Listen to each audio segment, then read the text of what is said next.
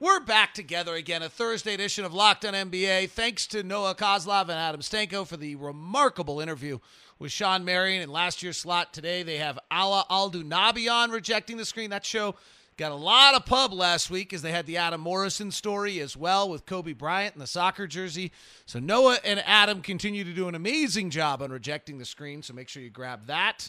And Ben Golliver joins me now. Ben, I got to tell you, the irony of all of this I'm talking with my Locked On Podcast Network partner, Carl Weinstein, today and some others. And I was like, I am so far behind on my podcast listening. It's like I thought I would have all this time, and I can't, like I can't. The amount of great content that's coming out right now, I can't even keep up. Well, is it is it because you don't have the commute? Do you do a lot of listening like to and from the arenas, or is it on the airplanes, or or what's the change? Are you just spending too much time with your kids? Is that the problem? maybe maybe there's actually some quality time with the kids. Um, maybe it's running a podcast network uh, when many of the leagues are not playing. Uh, I also think that listening habits are different, so I think you're right on that. I also think there's just an in for a tip of the hat to everyone involved. I just think there's an inordinate amount of incredible content. Chad Ford's uh, NBA Big Board show with Bill Simmons was amazing. Bill Simmons rewatchable draft show with Zach Lowe was is uh, is on the top of my list. I haven't got to it yet. Some of the stuff you you've been doing a ton. Like I just to the credit of everybody out there in sometimes I think these environments actually make everyone a little better. Well, there's that whole like you know corny marketing slogan, "Basketball never stops," and that one really got put to the test here over the last month. But I think that there's a lot of people who invest a lot of their time in this game that just have nothing else going on, and I'm you know guilty as charged. You know, like I don't really have a lot else, so I'm glad to talk basketball all day, every day. I do want to say, uh, Chad Ford's podcast has been awesome, man. I mean, every single episode has been a 10 out of 10 for me. It's so great to hear him back uh, on the air, breaking the draft stuff down. And so um, that's been like one of the best things to happen during this quarantine period for my life, anyways. I know for my podcast listening, I'm doing less of the news listening because I think I'm I'm following news more closely on Twitter, and I'm digging more into the fun stuff, uh, you know, the sports podcast and, and, and some of that, um, or even a Tiger King podcast here and there uh, with, with, my own listening. So maybe my habits have changed a little bit too. All right, let's get uh, into it. You have you have been on the Last Dance, from what I hear. It starts Sunday, ten part documentary series we've all been waiting for about Michael Jeffrey Jordan and the Chicago Bulls, and you've seen it. I have, and just for your listeners who are Utah based, I do want to just give them sort of the good news this is not just 10 straight hours of watching the 1998 finals unfold like in heartbreaking fashion. Uh, there's more than just that one, you know, series and the epic shot and the Bryon Russell shove and all that stuff uh, being covered here. You know, it really is kind of two documentaries in one. It's the story of that 1997-98 Bulls team as a whole and all the drama they were going through with Phil Jackson's contract issues and Scottie Pippen's holdout and uh, you know, his his trade request and Dennis Rodman, you know, just his typical drama. So it's it's that story, but it's also the very typical kind of biography story of Michael Jordan himself, and it kind of just time shifts back and forth in each episode.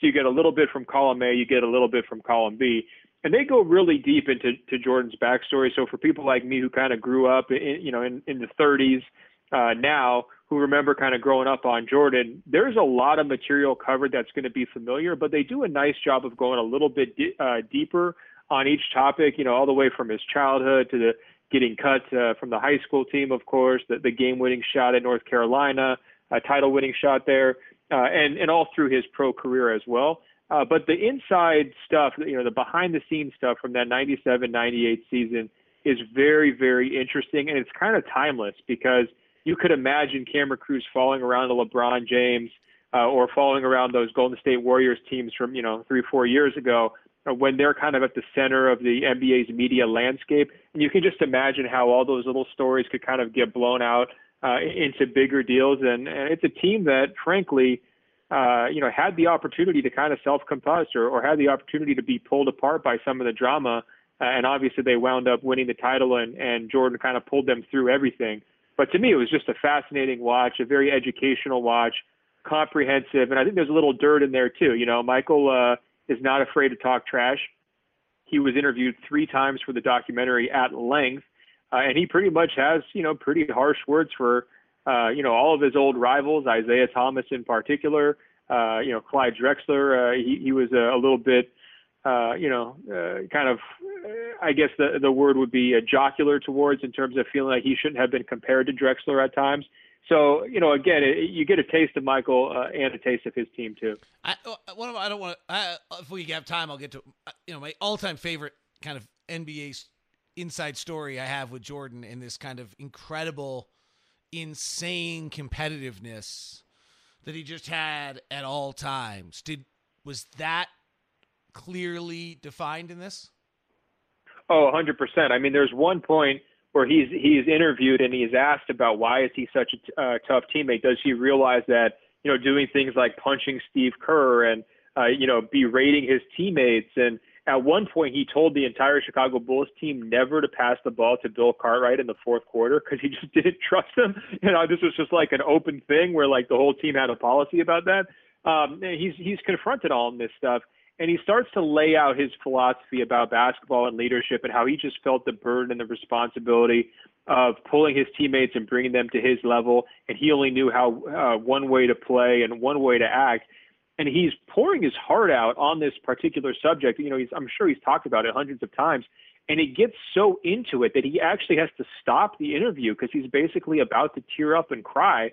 Um, and so i think that's just one example of like how much all this stuff means to him. And how competitive he was. But uh, there's some really interesting tricks with the movie or with the documentary, I should say. Like for example, the director Jason Hehir does an interview with Gary Payton, where Gary Payton says, "Hey, in the 1996 Finals uh, with the Sonics and Bulls, if George Karl had let Gary Payton guard Michael Jordan earlier in the series, the Sonics would have, uh, you know, fared better, and they maybe even could have won the series." And they actually show Michael Jordan a clip of Gary Payton saying that, uh, on the iPad, and then they film his reaction. And Jordan just starts cracking up laughing. He can't suppress it any longer, and he just kind of dismissively calls Gary Payton the glove, and he's like, "Oh, the glove couldn't work." I, I was never worried about the glove. The glove couldn't guard me. And so you get just sort of this uh, this modern day realization that the competitive fire is still there. I mean, this guy would, you know, gladly talk trash with Gary Payton today. Uh, you know, the fire is still burning here you know, 20 something years after this documentary was actually originally filmed, you know, the 98 season. It's pretty incredible. Uh, it still holds up. I mean, I, so I'm almost 50. I like bought a house in some ways so that I could get a satellite dish so I could go to G.722 and get WGN and watch Jordan in 1993 or 4 like that like legitimately was part of the thought process. Like I was that addicted to watching Jordan when I started in the business. That's incredible. So I, I was a little bit younger, but I just remember like the opportunity to get to watch Jordan. It might have been like you know the weekend game on uh, probably NBC at that point, or obviously the NBA Finals. And I just remember like looking forward to those games for you know, weeks, if not months. And then you just kind of always knew or assumed that the Bulls were going to be there because Jordan was going to have them there uh, one way or the other. And I think that that's an interesting part about the behind the scenes aspect of this documentary is it really dispels this idea that they were sort of preordained to win all six of those titles. Now, obviously, some of those titles were a little bit uh, easier than others. I mean, when you win 72 games in a season, everybody's healthy. You're you're expected to romp through the playoffs, no question about it, right? But especially that last year in 98, I mean, they were being pulled apart at the seams in large part because Jerry Krause, the GM at the time, had his eye towards rebuilding. He was concerned that they weren't going to be able to afford to keep uh, Scottie Pippen. He was concerned that some of the other veterans on the team were going to sort of fall off a cliff. Uh, he was concerned that Phil Jackson wanted too much power and wanted too much money. And so there was major, major rifts between the GM and the coach, the GM and the star player uh, the GM, and, and Scottie Pippen, the number two guy, uh, and, and pretty much everybody else down the line. And uh, so there was a lot of baggage going on during that season. It, it almost reminds me of like some of those Cavaliers teams where you just hear all the reports coming out of Cleveland, like everybody's miserable, right? Like there's questions about LeBron and Kyrie and David Blatt and everything else. Uh, you get a little bit of that, uh, you know, distraction going on during that 98 season as well. So again, even if you're not a fan of Jordan or not a fan of the Bulls, if you just like basketball and, and just sort of the NBA as a whole, it's a great picture kind of behind the curtains of what it's like at the highest levels. He's Ben Golliver, Washington Post national NBA writer. I'm David Locke. I'm just a guy. Uh, and we are going to talk some more about it. I have three. Uh, I have the most important question. I have two Ooh. stories from that season that I specifically remember. Uh, that I was going to actually, I have three stories, one of which I'm certain is not in there, two which I think might be.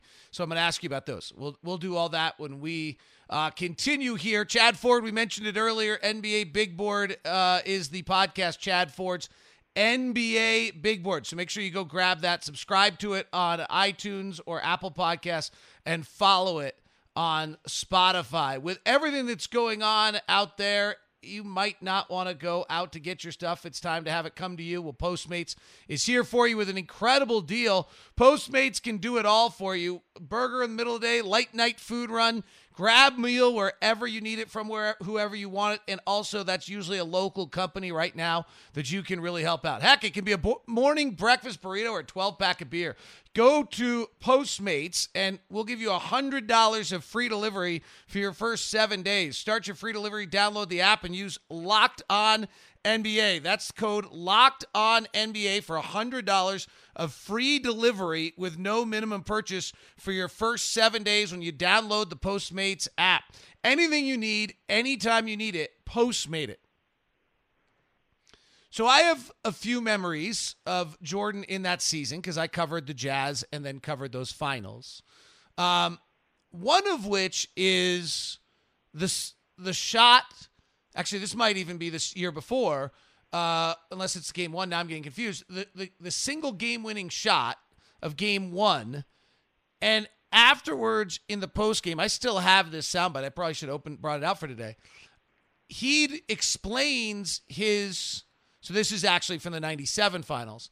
He explains the pull up jumper to win it in game one of the '97 finals, and he explains it, and it takes him like three minutes in the post game press conference to share everything that he took in in like nine seconds. It was incredible. So it's like one of those LeBron things where he starts to go to the galaxy brain and he's doing the photographic memory thing where he's breaking down every single thing, like just scene by scene. I mean, yeah, you should play that. Why are you letting a, a guy like me break this down, Locke? Just let MJ do it himself. But I mean, so I mean, because what he, I mean, he would talk. He talked about well, in the previous play, they were placed there and there, uh, totally like LeBron.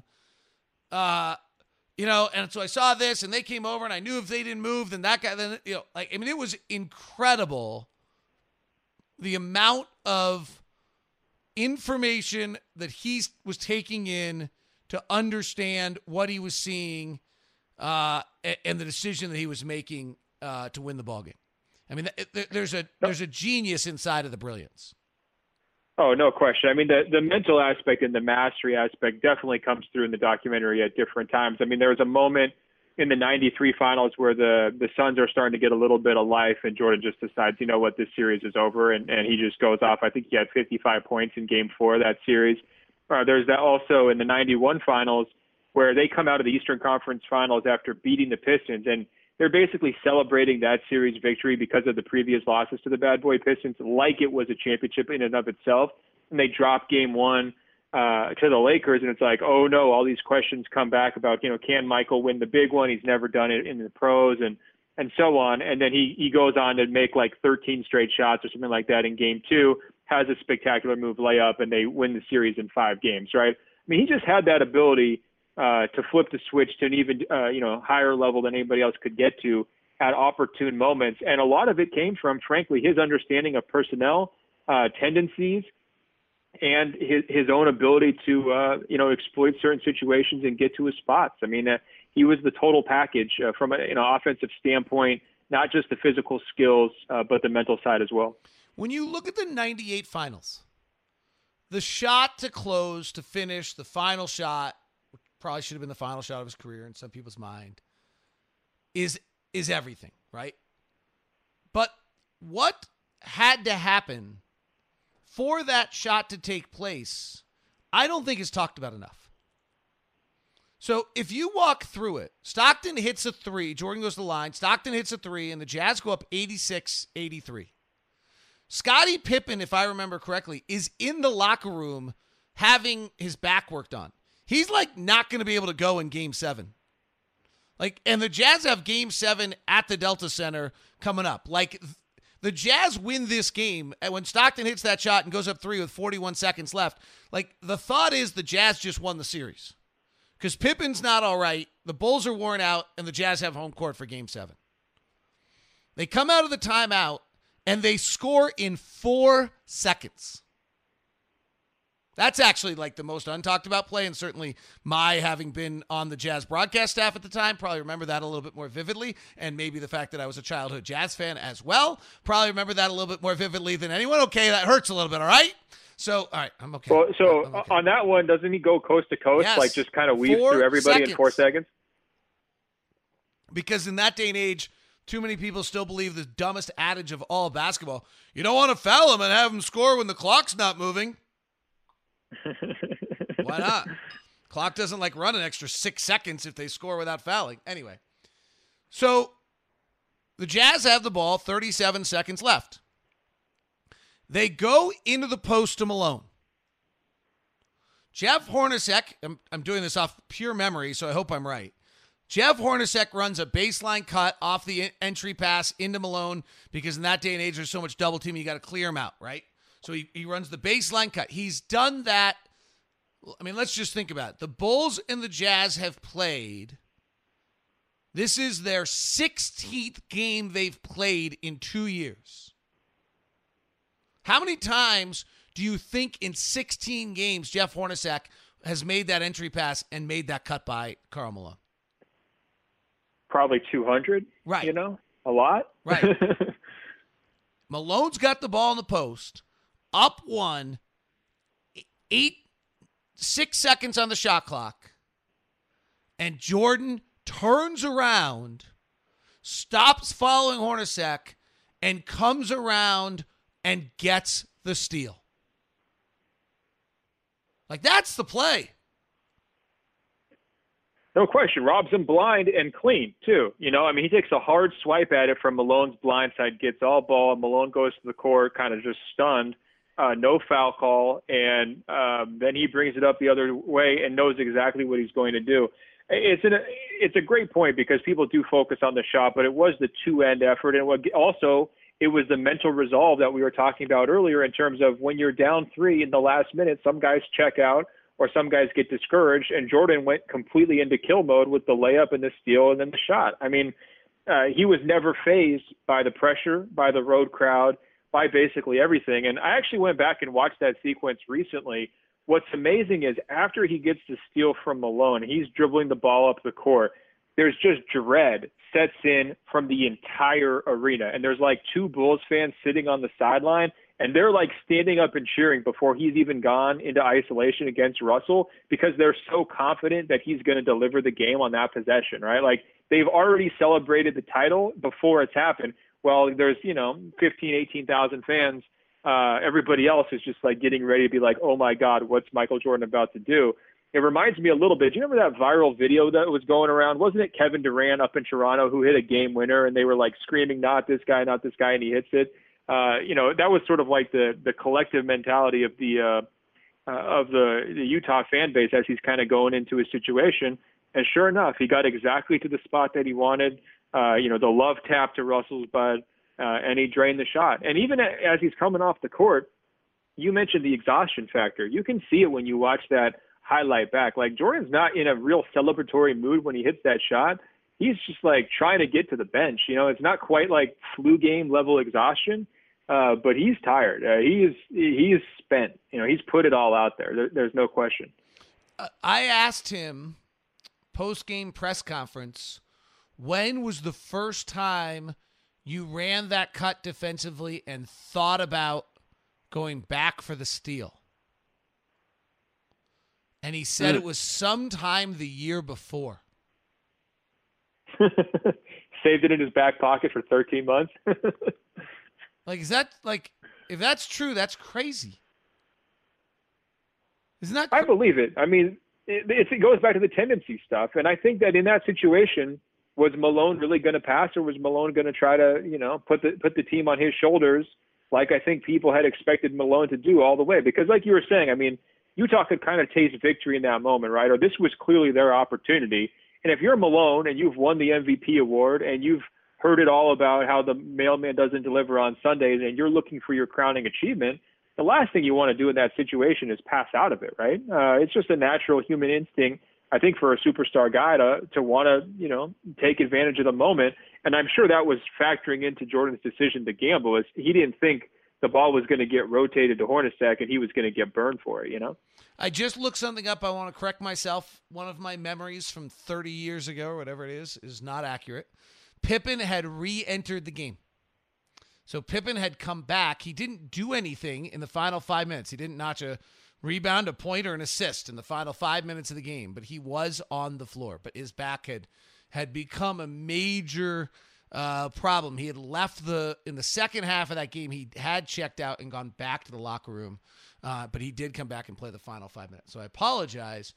I'm so bummed. I've thought that for 30 years, and I just found out it's not true. I don't know what to do about it. Uh, there is a really unique product out there called Blinkist. Uh, it works on your phone, your tablet, your web browser. Blinkist takes the best key takeaways on the need to know information from thousands of nonfiction books and condenses them into just 15 minutes so you can read or listen. Successful people like business leaders are well known for reading lots of books. Blinkist makes the busiest people like you who want to get the main points of a book quickly so you can start your information right away. And with the audio feature, Blinkist makes it easy to finish a book during your commute on lunch break or while you exercise. 12 million people using Blinkist. You can as well, whether it's Upheaval by Jared Diamond, whether it's The Sports Gene by David Epstein, whether it's Tim Ferriss's four hour work week or Jeff Benedict's book about Tiger Woods. You can do it all. So go to Blinkist.com slash NBA, get a free seven day trial, and save 25% off your new subscription. That's Blinkist, B L I N K I S T dot com slash NBA to start your seven day trial. So I, here's the most single important question Is it good? Is the documentary good?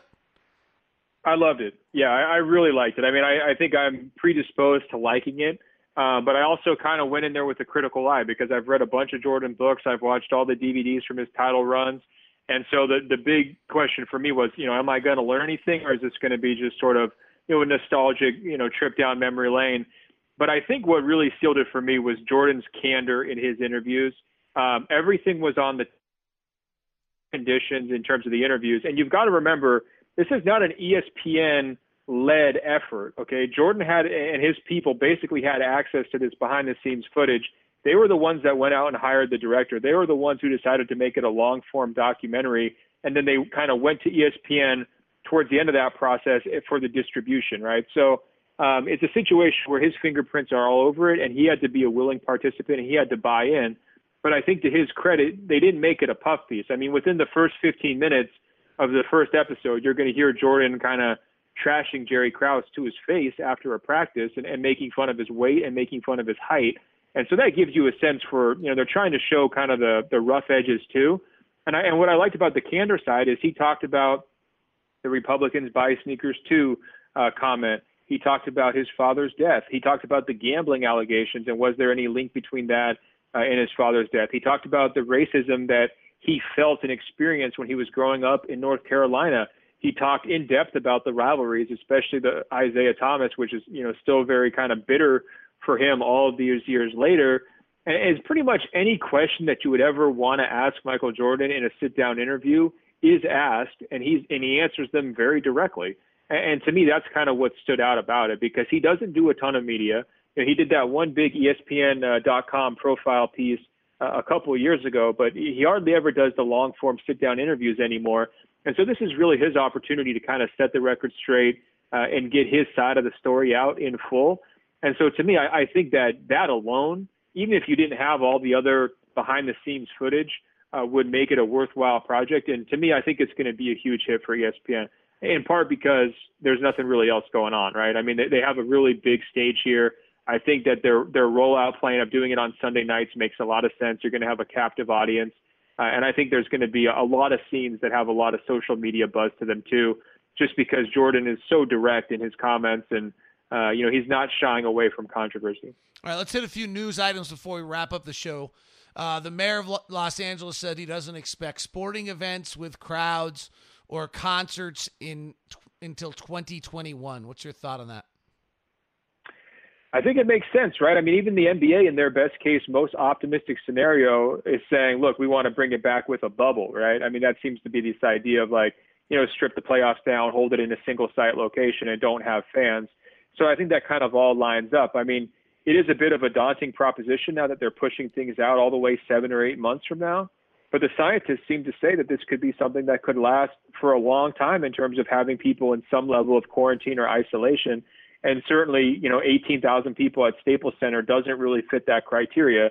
So, you know, it is uh, the kind of thing that's shocking but not surprising, if that makes sense, right? Like you hear 2021, you think, man, that's a long way off.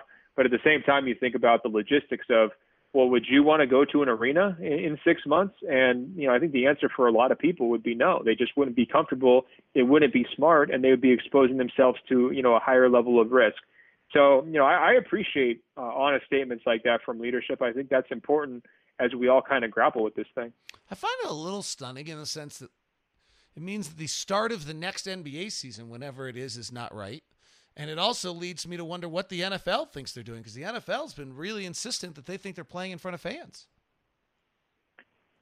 Yeah, I mean, it sounds good in theory, right? And I, I don't know how they would do that, frankly. I don't know how you would do it safely, and that's the thing. I would really hope that these leagues, these leagues, and also governmental leaders would not compromise the safety of fans. They would kind of protect the uh, public from themselves when it comes to this stuff. And you know, we're already starting to see some colleges saying, "Look, we don't want to have basketball seasons or or football seasons unless the students are on campus." And you know, we'll see which colleges want to open up first, but you know, if I was a college university president, I would be thinking all of the fall semester is probably going to be, uh, you know, by Zoom and, and Skype and everything else at this point. Uh, I'm just not sure that we're going to progress through this thing fast enough to make that a safe reality. When does it become that those that we are protecting from the disease are responsible to not attend events that could put them in danger rather than the society shutting down to protect them? Well, that one might be above my pay grade, Locke. I mean, that might be for a philosophy professor or an epidemiologist. I would just hope that everyone would be fully educated as well as possible and would understand the risk factors and that there would be clear communication from the government, you know, every stage of the way, you know, kind of with two week type updates as we go forward here for the next eight months to get a sense of you know when it's going to be safe. I mean, to me, I think one clear indicator for sporting events would be like, is it safe to go to a restaurant? Like, have uh, non-essential businesses been reopened? How are some are people going back to work more often? Like, is there going to be a success factor in kind of the reopening stage? I mean, to me, I think that sporting events should be, you know, and, and this is working against my own self-interest because obviously I want to go to a sporting event as soon as possible, and I want to have fans back in the building as soon as it's safe. That should be one of the last things to get that gets reopened because of the potential for mass spread. Right? It's just a lot of people in a small place, and you know, uh, a lot of uh, you know shared restroom facilities and shared seats, and it's very different, uh, difficult to socially distance in those environments. And to me, like you need to have some track record of success at other aspects of society before you start to open the doors for fans going back to sporting events. It's interesting. I mean, the president seems to have put sports on the top of the list, right? Maybe it's without fans, but the president really seems to have placed the return of sport as something that is an indicator that all is well. Well, look, I mean, I miss it as much as everybody, and I think that's part of the deal too. Is that you know people are looking for comfort factors, people are looking for things to do, uh, some people are looking for things to gamble on. Uh, people want to, you know, it, sports plays a huge role in our society, but I, I think that this is a case where what we want, um, you know, may not line up with what's prudent, you know, and that happens a lot in life, and it's always a bummer when it does. But I don't, I don't see any shortcuts here personally, and I don't think I'm like going way out on the limb here by saying that. I, I think that uh, the NBA and their leaders too, I assume, will be taking a very prudent and cautious approach to this because let's keep in mind if you do rush it back and fans get sick, you're going to have to shut everything down again probably, and then now you're you're setting yourself back to square one. I mean, you you want people to feel comfortable going to an arena. Season tickets are expensive. You know, I think a lot of people uh, who are, are listening to this probably know that well firsthand. You know, hundreds, if not thousands of dollars, depending on where you're sitting, uh, and that adds up pretty quickly, right? Um, that's a real commitment. You have to be, you have to feel very comfortable with the team, uh, with the building, with the staff, with the security, with the safety factor, all that stuff before you're going to make that type of financial commitment. And um, you know, I think that some of these polls that have come out of fans recently show that people just aren't there right now. You know, they're they're not comfortable uh, with the notion of attending games in person. And I think that that's going to be a factor here in how this thing gets rolled out. You're going to really have to win back the public's trust on this stuff.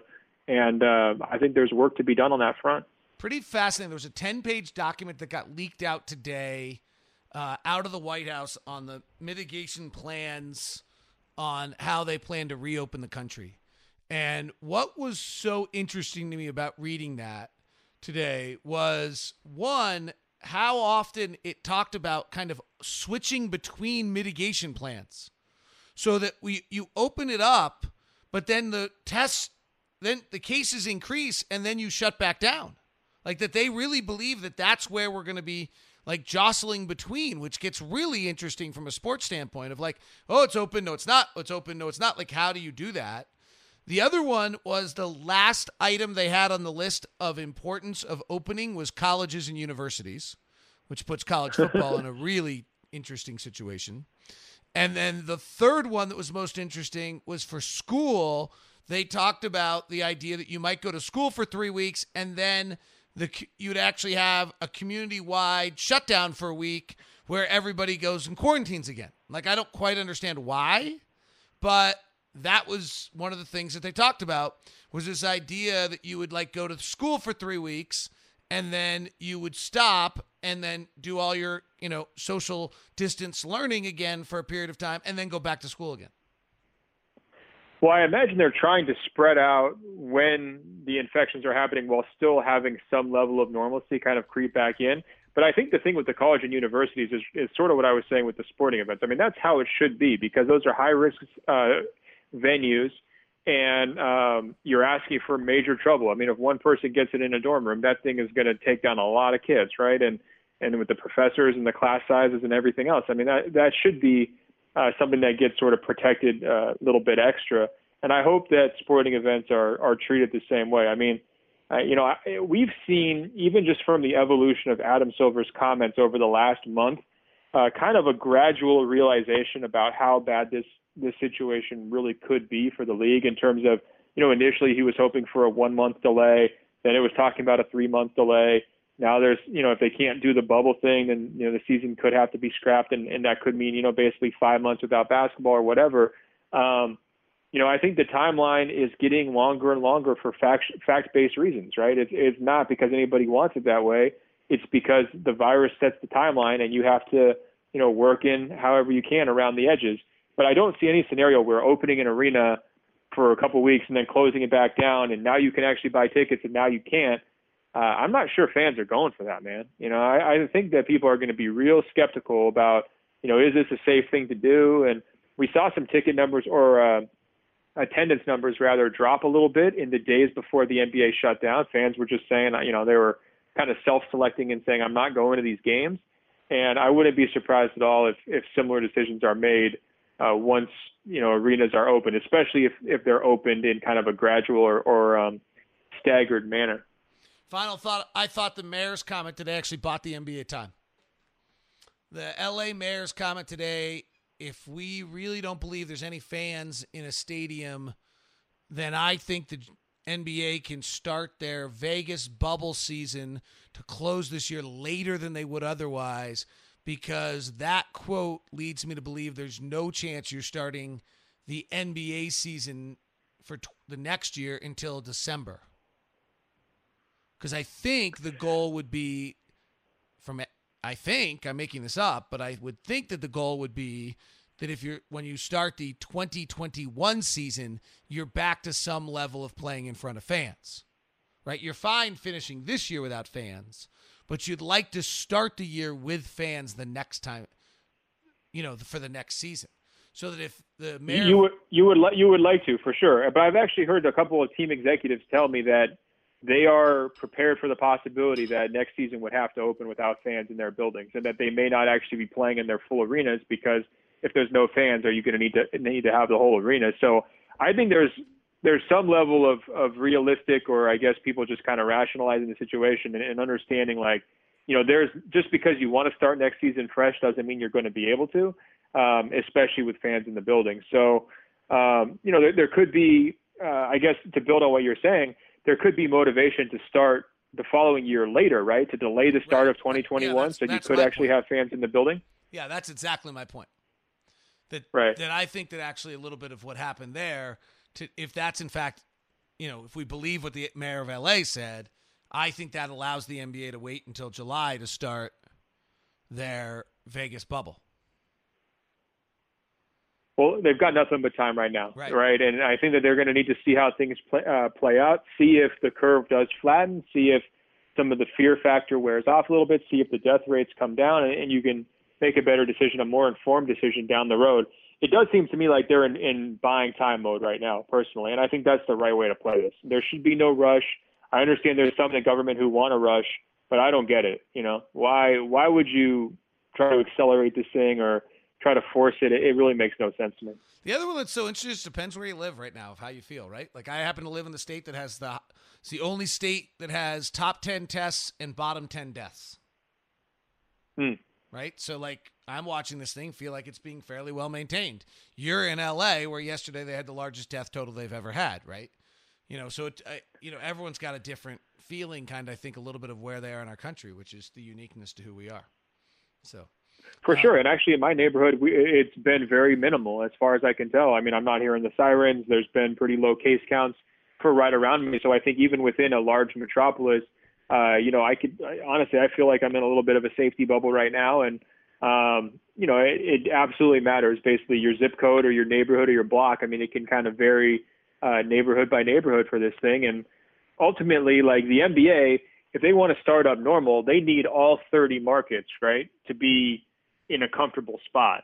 And you're not you're not judging it by your best markets, you're judging it by your worst markets, right? So it's like if New York is still in the middle of this thing, and you know you can't bring people into Madison Square Garden or Barclays Center, um, it's going to be hard to conduct season kind of working around that if you do want fans in the building.